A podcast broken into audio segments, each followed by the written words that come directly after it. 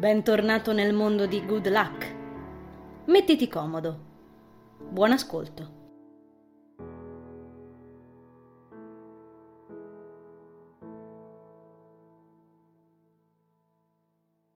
Giorno 29 maggio 2007. Nicholas è sparito come un ricordo. Mi stupisce il modo in cui una persona frequentata ogni giorno per un tempo prolungato possa semplicemente svanire su se stessa, con la facilità di una sigaretta che si consuma. Non l'ho più incontrato nemmeno a scuola, neanche non frequentassimo l'alberghiero entrambi. L'ideogramma del tempietto è quello della parola drago, Envil. Sta dicendo Christophe. Mi volto a guardarlo. Mi ero dimenticata della foto inviata via MMS l'altro giorno dal parco di Boriana. E forse pure lui mi sta rispondendo soltanto ora. Drago, ripeto in automatico. Figo. Chiudo il libro di Salabar. Commi Derang. Env. Non è difficile, puoi farcela. È un nome semplice, puoi ricordartelo. Dove stavi? Si informa Chris girando verso di me lo schermo del suo telefono e mostrandomi l'ideogramma che gli avevo spedito. Gli racconto in quattro parole, continuando a ripetermi a rullo nella testa l'intera brigata di sala, sulla quale verrò interrogata la prossima ora, provando a stamparmela nei neuroni. Il recupero dei voti sta andando bene. Faticoso, lungo e lento, come ogni calvario che si rispetti, ma sta andando bene. Stamattina avrei voluto avere Francis accanto a me, munito di telecamera professionale gigantesca per immortalare la faccia stupida della Nori quando le ho consegnato il terzo compito a casa di fila. Una cosa impagabile. Succede con parecchi prof recentemente. Ormai pensavo si stessero abituando al mio cambiamento, ma a quanto pare non è così. La campanella successiva eh, trilla intorno alle quattro mura striminzite, proprio nel momento in cui mi ero avventurata fuori la classe per farmi un caffettino. Classico. Nonostante ciò, lo stregone di Salabarra ancora non si vede. Mm. Normalmente sta già qui col librone di maledizioni a scegliere incantesimi almeno con cinque minuti d'anticipo. Mescolo la bevanda, scacciando l'ennesimo pensiero rivolto a Nicholas mandando giù il sapore cattivo della nostalgia assieme al liquido scuro. Mi viene spontaneo pensare a lui quando uso le macchinette automatiche. Bell'affare. Sono la mia seconda casa, queste maledette. Occhieggio Christophe, come al solito non curante della campanella, che strapazza i tasti del proprio Game Boy, collegato col cavetto a quello di Max, berretto rigirato e ben piantato sul capo.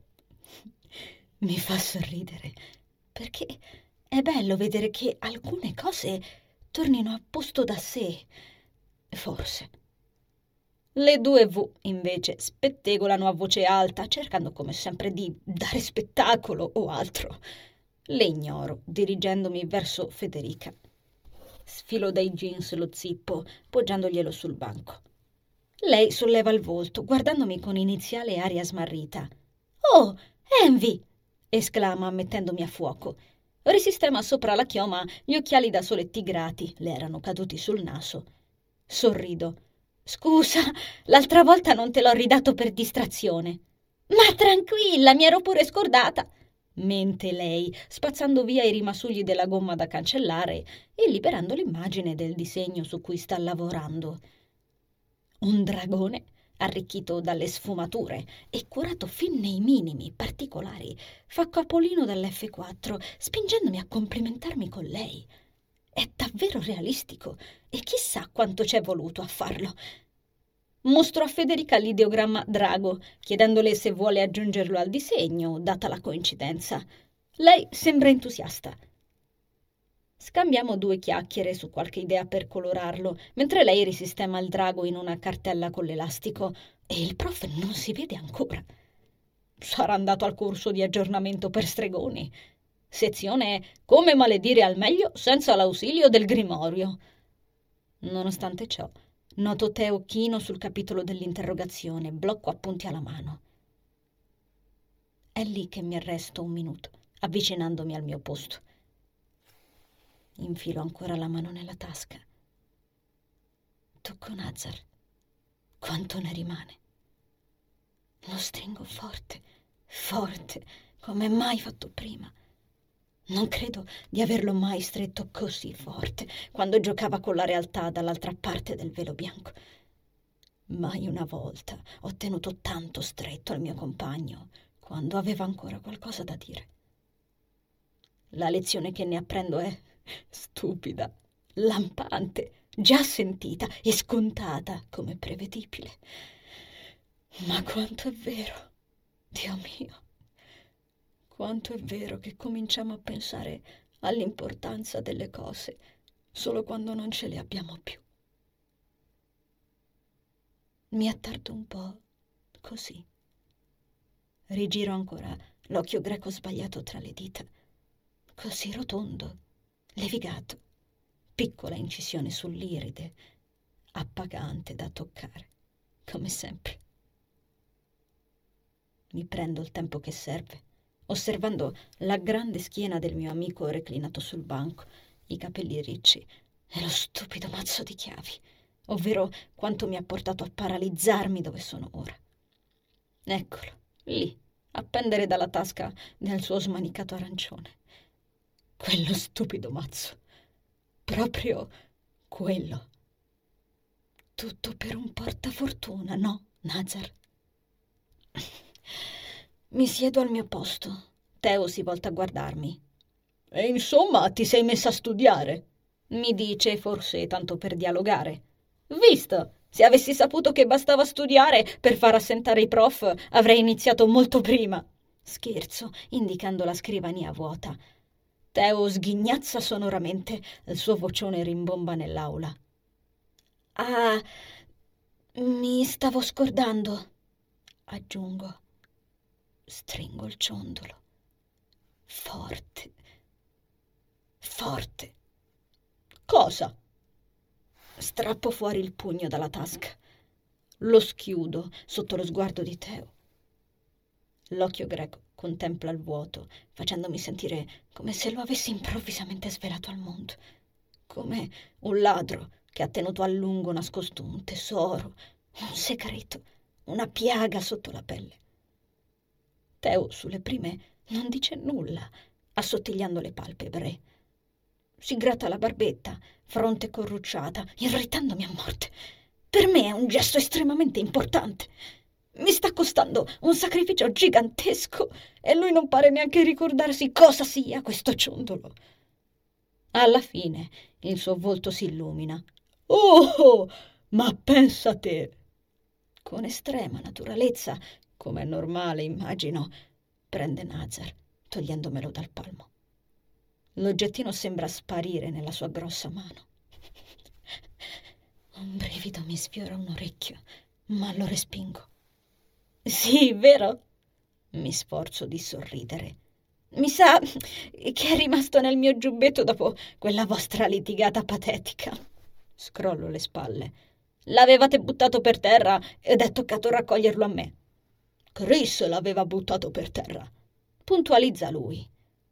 Lo riaggancia al mazzo gigante dove l'occhio se n'era sempre stato. Davvero? Prima di incontrare me. Teo non sembra notare le sottili differenze, invece non sfuggite alla sottoscritta il giorno in cui l'ho ricomprato. Non si accorge del ciondolo nuovo. Me n'ero pure scordato, aggiunge. Grazie, Emv. E lui non sembra affatto mentire. Eh, già, ho un altro di questi attacchi rabbiosi quelli nei quali vorrei urlare tutto quello che sento, quello che sto pensando. Affondo le unghie nella carne, ferendomi il palmo della mano. Strillo nella testa, davvero, Teo, lo avevi scordato. Eppure quel giorno avresti strozzato Chris. E adesso non ti ricordi più niente. Al tuo portachiavi neanche ci pensavi più. Eppure era qualcosa di importante. Eppure l'occhio greco è... Strattono subito le redini per ritrovare la calma. E per la prima volta, dopo parecchio tempo, durante l'ultima ora, prima della quale lo stregone non si è presentato, sfilo l'MP3 dallo zainetto. Ficco gli auricolari spingendoli con forza dentro le orecchie. Li nascondo tra sciarpe e capelli. Ascolto canzoni a tutto volume, ignorando le chiacchiere del docente. Annuisco ogni tanto mentre le note si ribellano alla realtà, gridando al posto mio. Io sorrido. Ebbene, Nazar. Tutto nato e finito in uno stupido mazzo di chiavi.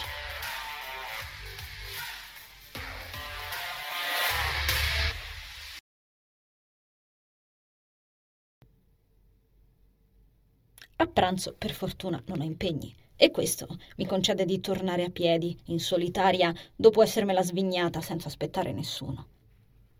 La musica si è consumata tutta, mangiando la rabbia a pieni bocconi. Il che è un bene, considerando le ultime cose da sbrigare in casa dei miei dopo pranzo assieme a mia madre. Farle senza nervosismo mi sembra una prospettiva migliore. Dobbiamo anche passare in lavanderia a pensarci. In più devo studiare per domani e altre cose simili sbottonò il giubbetto, accogliendo i raggi solari del cielo finalmente pulito. Era anche ora, non riconoscendomi nemmeno in questi ragionamenti. Solo accorgermi che ho iniziato a pensare ai compiti per casa è assurdo. Sono cambiata. Accidenti se lo sono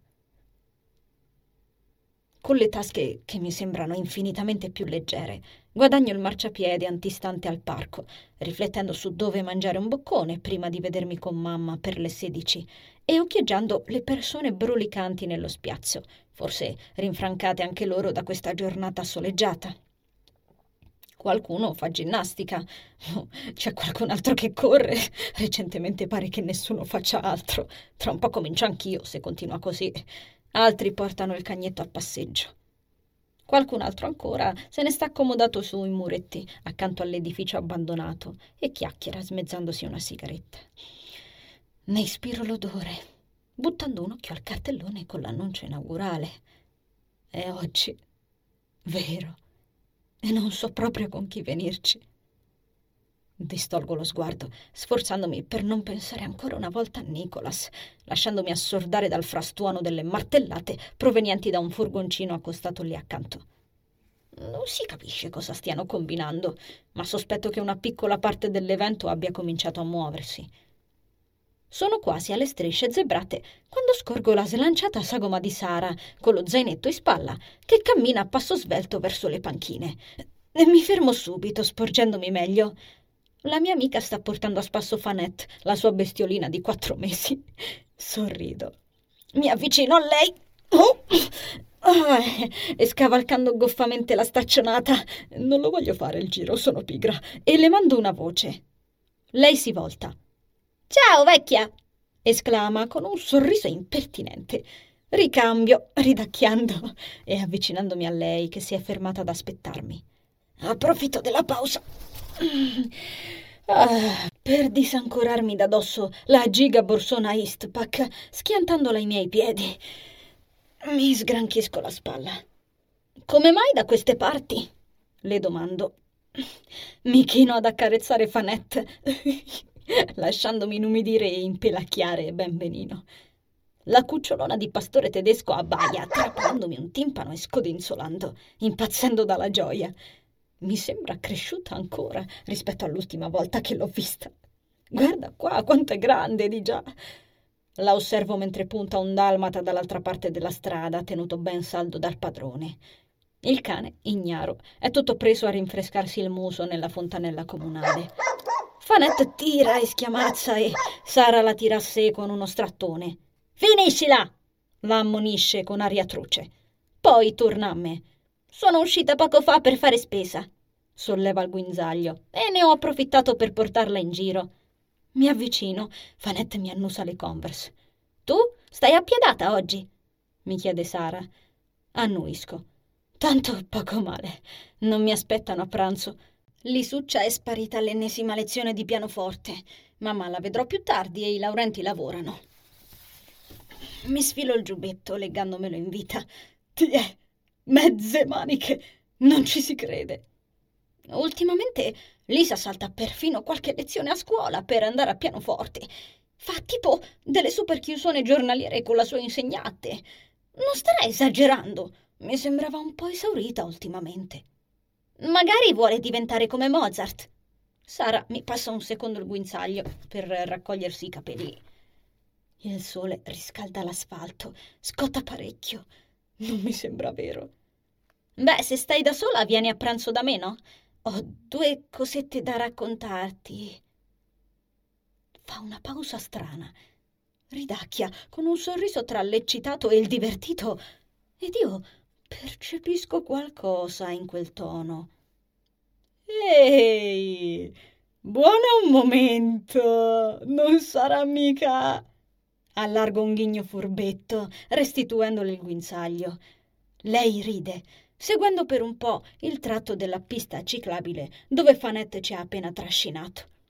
Ora la cucciola se la sta spiscettando dappertutto, mentre io me ne resto in attesa, continuando a fissare la mia amica, sentendomi divorare dalla curiosità. Te lo dico dopo, risponde Sara alla fine. Eh, no! Gemo. Poi guardo la cucciolona che si sta facendo la quinta pisciatina angolare in meno di tre minuti. Posso quasi sentirla esclamare Il mondo è mio! A Sara piace un sacco tenermi sulle spine, ne sono sicura. Dopo qualche altra ronda del parco, saliamo sulla 500 rossa e ci dirigiamo a casa sua, mentre Fanette, parecchio contenta, prova a mordere le automobili sfreccianti accanto a noi, sporgendosi dal finestrino posteriore.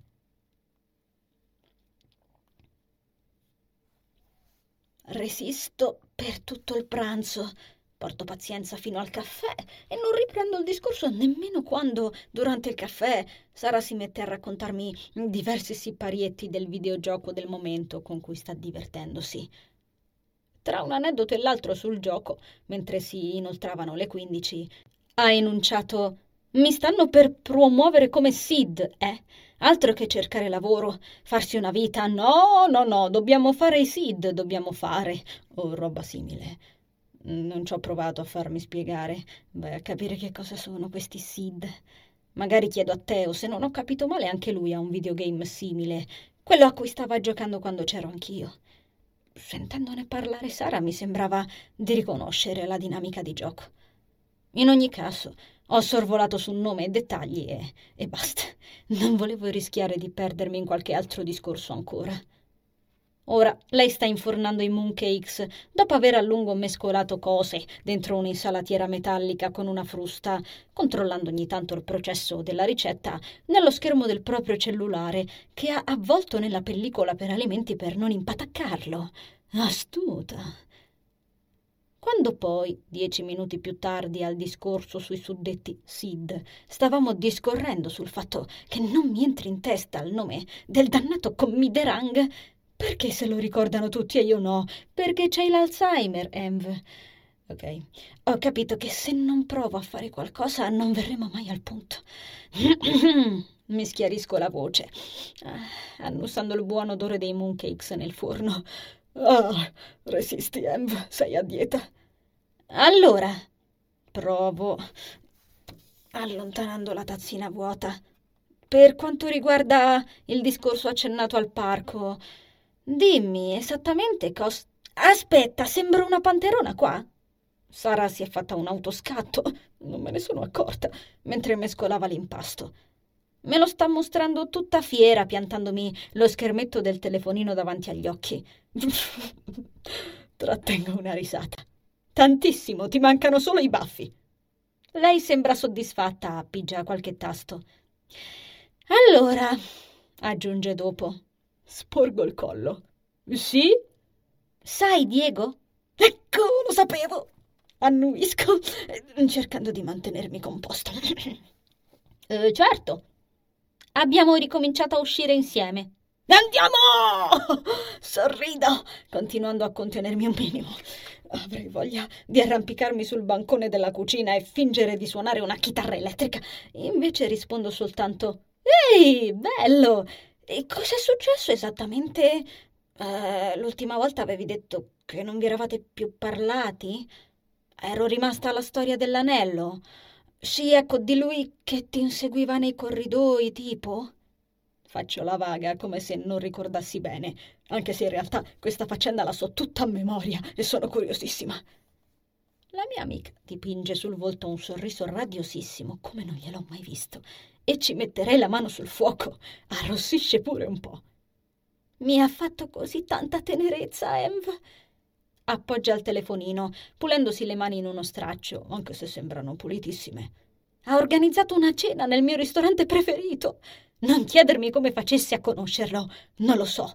Aveva una faccia talmente concentrata. Tenero! Miagolo io. Ma che carino! Ora mi sciolgo. Sì, e una volta a cena si è scusato per tutte le scene fatte a scuola e per essere sparito così, quella fantomatica sera, sai, in cui era scoppiato a ridere per il nervosismo. Ha detto che stavolta mi avrebbe chiesto come si deve di metterci assieme e avrebbe accantonato l'anellino per un momento più opportuno. Tutto questo, non ci crederai, mentre mi porgeva un mazzo di rose e ci faceva servire due prosecchi. Voglio dire, questo si chiama stile, esclamo imbambolata. Sembra un film, è così dannatamente romantico. Sara arrossisce stavolta visibilmente. Sì, bisogna ammetterlo.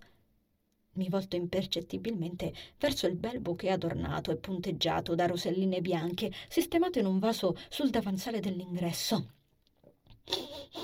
Mm, ha un aroma celestiale. Ecco scoperto da dove veniva. Io a quel punto gli ho chiesto scusa per non averlo più chiamato e tutto il resto. Mi sembrava giusto, ecco. E poi? E poi? La sprono, giocherellando con la tazzina vuota. Mi sto appassionando. Voglio popcorn al burro. Poi ha ordinato il mio piatto preferito senza battere ciglio, ci credi?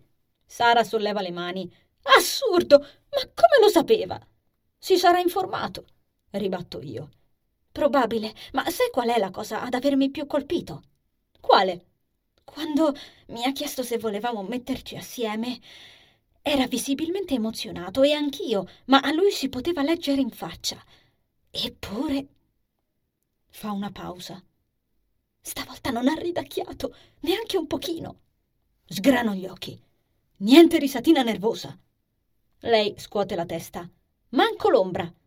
Mi inclino sullo sgabello elettrizzata. D'accordo, sposalo. Sara ride. Sono sicura che abbia capito da solo qual era il problema e sia andato a farsi aiutare da qualche medico, psicologo, quello che è. Eh, sospiro languidamente. Non tutti l'avrebbero fatto, secondo me. La risata isterica è una patologia bella e buona, per quanto ne so, e richiede cure e sforzi per guarirla.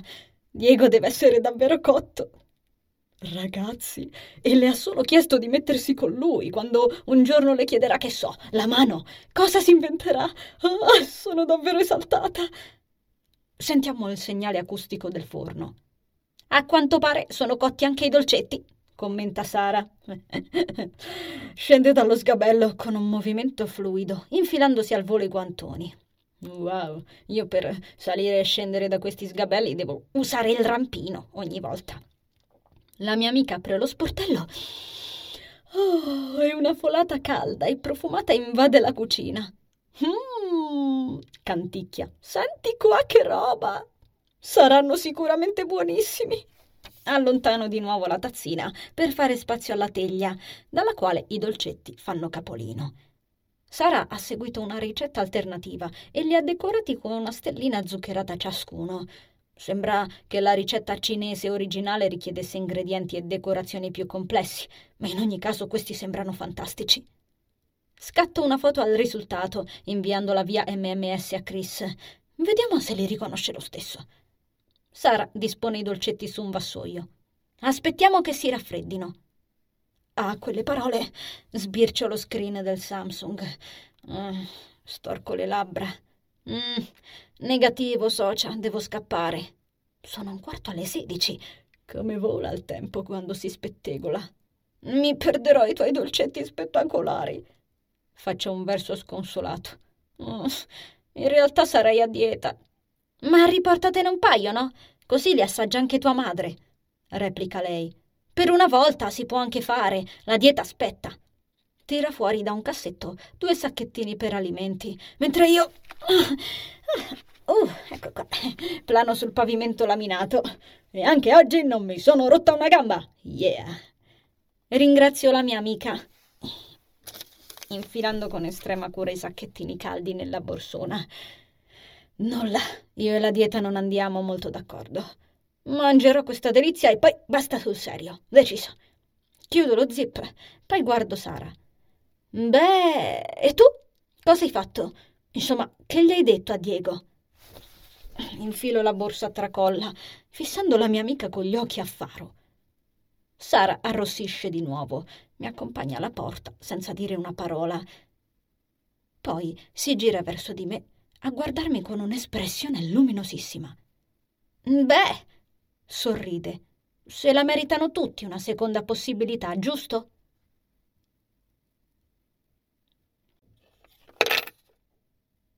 Inserisco la monetina nel distributore contenente ammorbidente e detersivo in bustine. Microscopiche e costano quasi tre euro l'una, sti ladri, ripensando a Sara e Diego. Non riesco ancora a crederci, ma si sono messi insieme sul serio. Finalmente Sara ha trovato una persona come si deve. Sono davvero troppo contenta, se lo meritava. E adesso smettiamo immediatamente col pensare a Nicolas, cervello di merda. Mia madre, dietro di me, estrae da uno dei giganteschi oblò il penultimo bucato, adagiandolo in una delle ceste disponibili, ipnotizzandomi, anzi quasi uccidendomi, con l'odore pungente dei vestiti puliti. La prossima volta dobbiamo ricordarceli detersivi e portarceli dietro per conto nostro, altrimenti se continuo a usare quelli nel distributore della lavanderia morirò intossicata. Sono veramente troppo profumati. Le piccole bustine si spiaccicano sul fondo dell'apparecchio con un rumore viscido.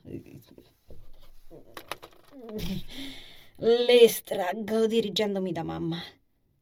Finalmente siamo all'ultimo giro per oggi. E dopo questa lavatrice avremo pure finito le commissioni giornaliere. Sono quasi le sette del pomeriggio, sarebbe pure ora. Mi sento rimbambita. Finora si sono combinati solo casini, che ripercorro uno per uno con la mente, ridacchiando tra me. Abbiamo fatto qualche compera prendendo piatti, posate e bicchieri nuovi in un punto vendita e dopo aver sfacchinato per sistemare le svariate confezioni sul nastro, mamma si è resa conto di aver scordato il portafogli in automobile. Mi ha lasciato a guardia lì, a sorridere con fare imbarazzatissimo al cassiere, mentre diverse persone incazzate borbottavano cose poco simpatiche, passandomi davanti, non avendo spazio per sistemare la propria spesa. Ho immediatamente chiamato Francis al cellulare chiedendogli se per caso non potesse fare un salto per farmi compagnia. Poi siamo andate al negozio di articoli per la casa e mia madre, dopo aver pagato, ha tranquillamente dimenticato la spesa lì. Io non me ne ero accorta, presa com'ero a chattare su TA per vedere se qualcuno volesse venire con me all'inaugurazione del centro giovanile. Lisa a lezione, Sara si vede con Diego, Chris e Teo partecipano ad un raduno in sala giochi, quindi Nisba. A un certo punto l'ho sentita correre via senza fiatare e quando mi sono voltata l'ho vista catapultarsi nuovamente nel mini market. Fortunatamente non ci eravamo allontanate molto. Successivamente siamo passate al condominio per posare altra spesa, perché stasera ceneremo insieme lì. Mi sembra passata una vita. Ormai l'appartamento può considerarsi nuovamente vivibile, anche se con l'essenziale e mamma aveva pensato a una frittata da cuocere con l'aiuto del fornelletto a gas, quello per campeggio, sistemato momentaneamente in cucina, assieme a due toast. Le uova però non erano d'accordo. Appena abbiamo messo piede nell'ingresso hanno provato a fuggire, rotolando sul pavimento, approfittando della busta rovesciatasi sulle mattonelle che mamma aveva appena appoggiato in terra. Dopo quell'inseguimento, già che non si sono rotte, abbiamo voluto concederci un caffè alle macchinette distributrici qua fuori. Maledette, mi seguono ovunque. Però il cucchiaino non è sceso assieme al bicchieretto.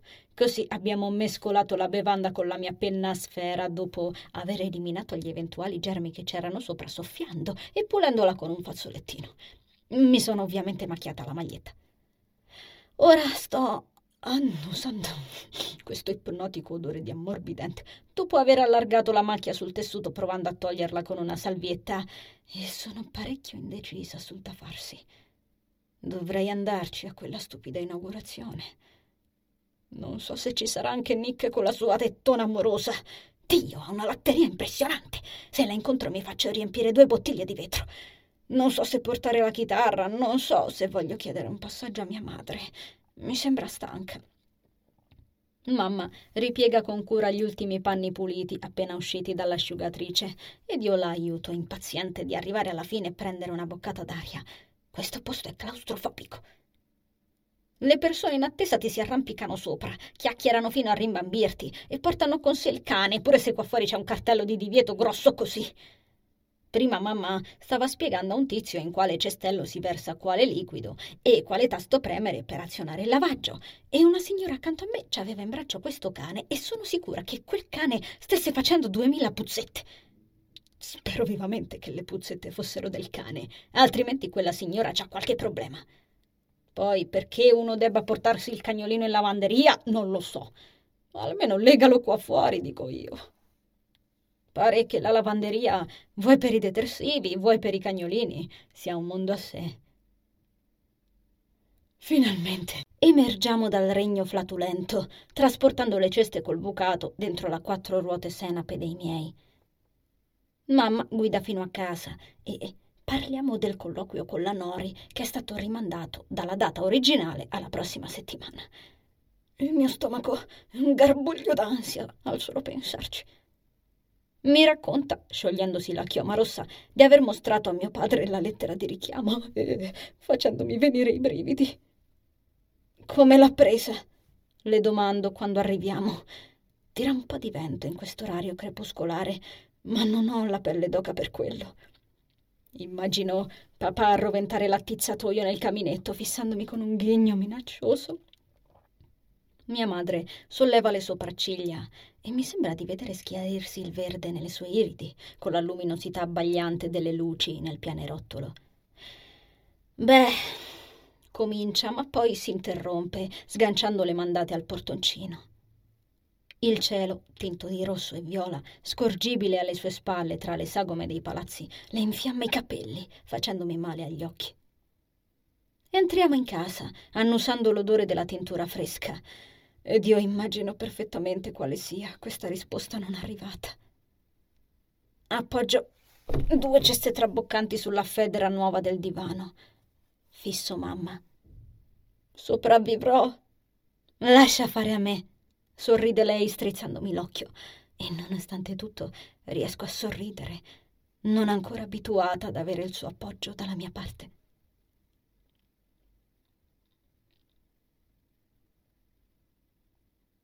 Con i mani in spalla cammino nella bruma serale, osservando le ombre proiettarsi sull'asfalto. Sono le 20.30. L'inaugurazione durerà ancora qualche ora. Voglio provare a distendermi un po', a non pensare. Ho deciso di andarci, se non altro per passatempo e per lasciare a mia madre un po' di privacy, per fare le sue telefonate e tutto il resto. Ripenso alla cena trascorsa discorrendo su Karen, su come stia, su come stia andando il suo studio e tutto. Non appena sarà tutto sistemato, mia sorella potrà tornare a casa e manca veramente poco, un weekend al massimo. Dopodiché la famiglia Scholz sarà nuovamente pronta per essere reinserita nel condominio in Viale Platani, nella palazzina D. Presto avremo nuovamente una routine in comune, questo mi mette tanta ansia da mandarmi in tilt i neuroni. Karen è diversa rispetto a prima e non so come sarà spartire una stanza con lei adesso, né so come sarà semplicemente condividere uno spazio in comune avendo dormito tanto a lungo da sola. Non so come comportarmi con papà, così strano e indifferente con tutto ciò che lo circonda. E non so quale sapore avrà dimenticare le regole dei genitori di Lisa, impararne nuove, se stavolta ci saranno. Assorbo l'aria frizzante della sera, la custodia della chitarra agganciata alla schiena. Mi piace il nome Iman. Sì, le sta bene alla gnocca blu. Non sono riuscita ancora a ricordare in quale lingua questo nome significa fede. Dopo averlo deciso ieri notte sul tardi, l'informazione sembra essersi disintegrata. Ecco cosa succede ad avere l'insonnia e girovagare su siti improbabili, bevendo una tisanona nella tazza di Mowgli. Me ne servirà di fede. In me stessa, nel futuro e nei miei genitori. Perché se non mi sforzo di dare una possibilità a tutte queste cose, avanti non ci andrò. Cammino nel viale e arrivo davanti al muretto dove ci siamo salutati io e Nick mille anni fa. E qui mi blocco. Lascio i ricordi materializzarsi in questo specchio di strada, stringendo con più forza le cinghie della chitarra. Un'altra possibilità, un'altra possibilità. Eppure non posso fare a meno di pensare. Quella tizia. La risata di Nicholas, quella risata. Tiro fuori il cellulare dalla tasca e in un raptus improvviso apro i messaggi archiviati da TA di Nicholas. Forse è un buon momento per scoprire la verità e farmene una ragione se Nick ha un'altra storia. Perché aspettare oltre? Inoltre non penso si possa andare avanti senza accettare la realtà. Quando in mezzo a decine e decine di anteprime in cui Nicholas mi pregava di rispondergli, lasciargli spiegare e quant'altro, leggo l'ultimo messaggio in cima alla lista, dopo il quale non è arrivato più niente, il cuore mi si incastra in gola, mandandomi in panna il cervello. Apro il messaggio. È una singola riga.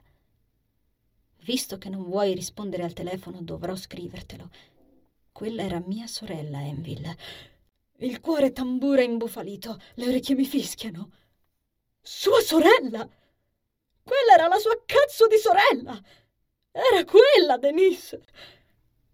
Ripercorro la scena con la mente in un fare frenetico, aprendo uno per uno tutti gli sms da Nicholas. Cristo! È plausibile. Neanche un bacio, ma quell'abbraccio e quelle risate spontanee. Un altro messaggio dice: In quel palazzo ci abitiamo, per questo siamo entrati insieme. Oh, oh, mi gira la testa. Sono costretta a sedermi un secondo sul muretto. Questo stupido muretto. Oddio, la sorella. E che potevo immaginarmi? Chi l'aveva mai vista, Denise? Per un attimo mi domando se non sia una bugia, ma mente fredda comincio a ricordare quanto le loro risate si somigliassero a livello di timbro vocale, quanto fosse simile la loro figura slanciata, il loro sorriso, i loro occhi. Non aveva forse gli occhi verdi anche lei? Sì. No, troppo lontana per dirlo, ma scommetto di sì. E poi andiamo, Enfield. Perché Nick avrebbe dovuto mentirti? Fisso il vuoto, il marciapiede isolato quelle frasi di Nicholas a rimbombarmi in testa. Sono coerente come persona. Le cose o le persone non smettono di piacermi dal giorno alla notte. Mi passo le mani tra i capelli, sentendo salire la rabbia verso me stessa. Non ho capito niente. E probabilmente ho perso l'unica persona che mi facesse sentire a casa. E adesso che devo fare? Mi rialzo in piedi su gambe incerte, riprendendo la mia marcia verso il parco, quasi in automatico. Ecco, volevo la verità. E la verità è un pasto indigesto.